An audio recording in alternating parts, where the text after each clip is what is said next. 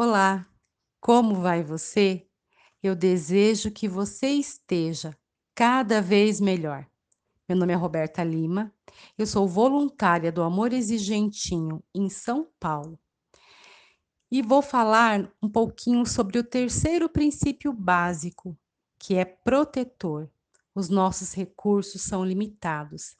Este princípio nos convida à reflexão sobre os nossos limites físicos, mentais, emocionais e econômicos, em relação ao meio em que vivemos. Nessa terceira semana, vamos refletir sobre o eu e a sociedade. Será que eu estou contribuindo no meio em que vivo? A minha comunidade, que faz parte da sociedade?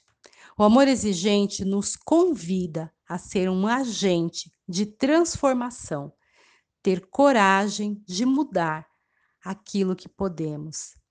Para contribuir com a sociedade, eu preciso acreditar que é possível fazer algo.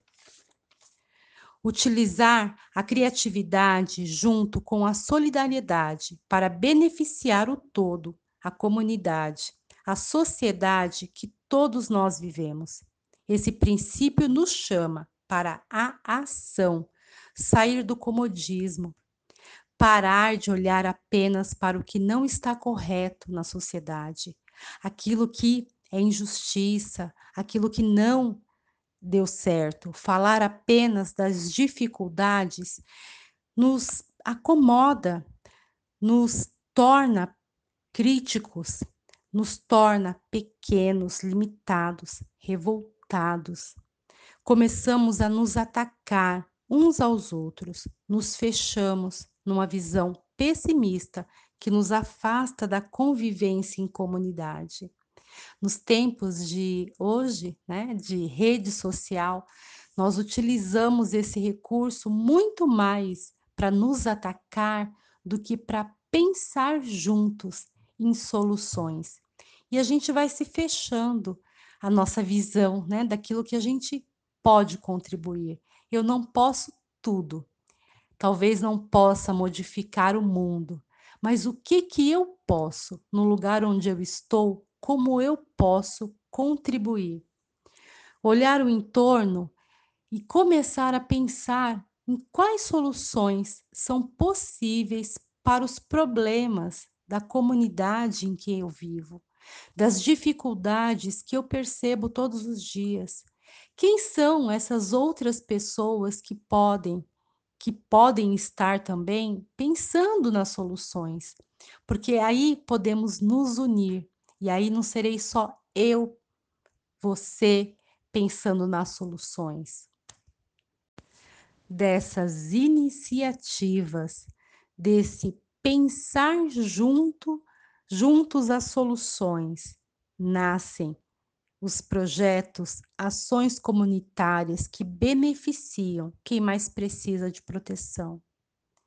E como voluntária do Amor Exigentinho, não poderia deixar de falar sobre as nossas crianças e adolescentes. Neste princípio, eu costumo contar a história da menina e um vestido azul.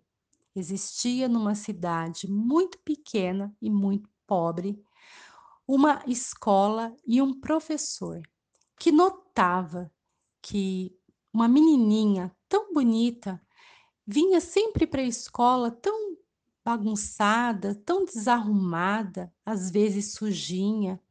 E ele olhava para aquela menininha e dizia: essa menininha, ela tem tanto potencial, mas ela se apresenta tão desalinhada. Ele observava nela tudo aquilo que faltava. E um dia ele tomou uma decisão: contribuir, agir para modificar dentro daquilo que ele podia. Ele a presenteou com um vestido azul. Voltando para casa com um lindo vestido, a menininha mostrou para os pais, Olha, que lindo vestido que meu professor me deu. Os pais, olhando aquele lindo vestido, no dia que ela colocou no dia seguinte para ir para a escola e disse: "Este lindo vestido não combina com você, com este cabelo tão bagunçado, com essas unhas tão compridas e sujas." A mãe decidiu pentear o cabelo da menina, cortar as suas unhas, e assim lá foi ela para a escola com o seu novo vestido azul e as unhas cortadas e o cabelo arrumado. No dia seguinte, ela colocou de novo o vestido e o pai pensou: uma menina tão arrumada, com um vestido tão bonito, não combina com essa casa que está com a janela quebrada, que está com o portão sem pintura. E ele pensou: vou dar um jeito nisso. Ele pintou a cerca, consertou a janela. E assim, arrumando a casa, a mãe decidiu colocar umas cortinas para combinar com a cerca nova. Pintaram a parte da frente, plantaram flores no jardim. O vizinho do lado, reparando que aquela casa tão arrumada, com a cerquinha branca tão pintada, não combinava com a casa dele do lado. E assim, sucessivamente, os vizinhos começaram, um após o outro, a arrumar a sua casa. O prefeito pensando: uma rua com casas tão arrumadas não merecem ficar numa rua não asfaltada. E assim eu vou explicando para as crianças e para os adolescentes quanto um pequeno gesto pode modificar uma pessoa, pode modificar uma família, uma casa, uma rua, a comunidade e a sociedade, que somos todos nós. Juntos podemos, juntos somos mais fortes. E eu desejo que cada um de vocês fiquem cada vez melhores. E ficando cada vez melhores, nós podemos sim transformar a comunidade, a sociedade que vivemos. Nós podemos sim contribuir.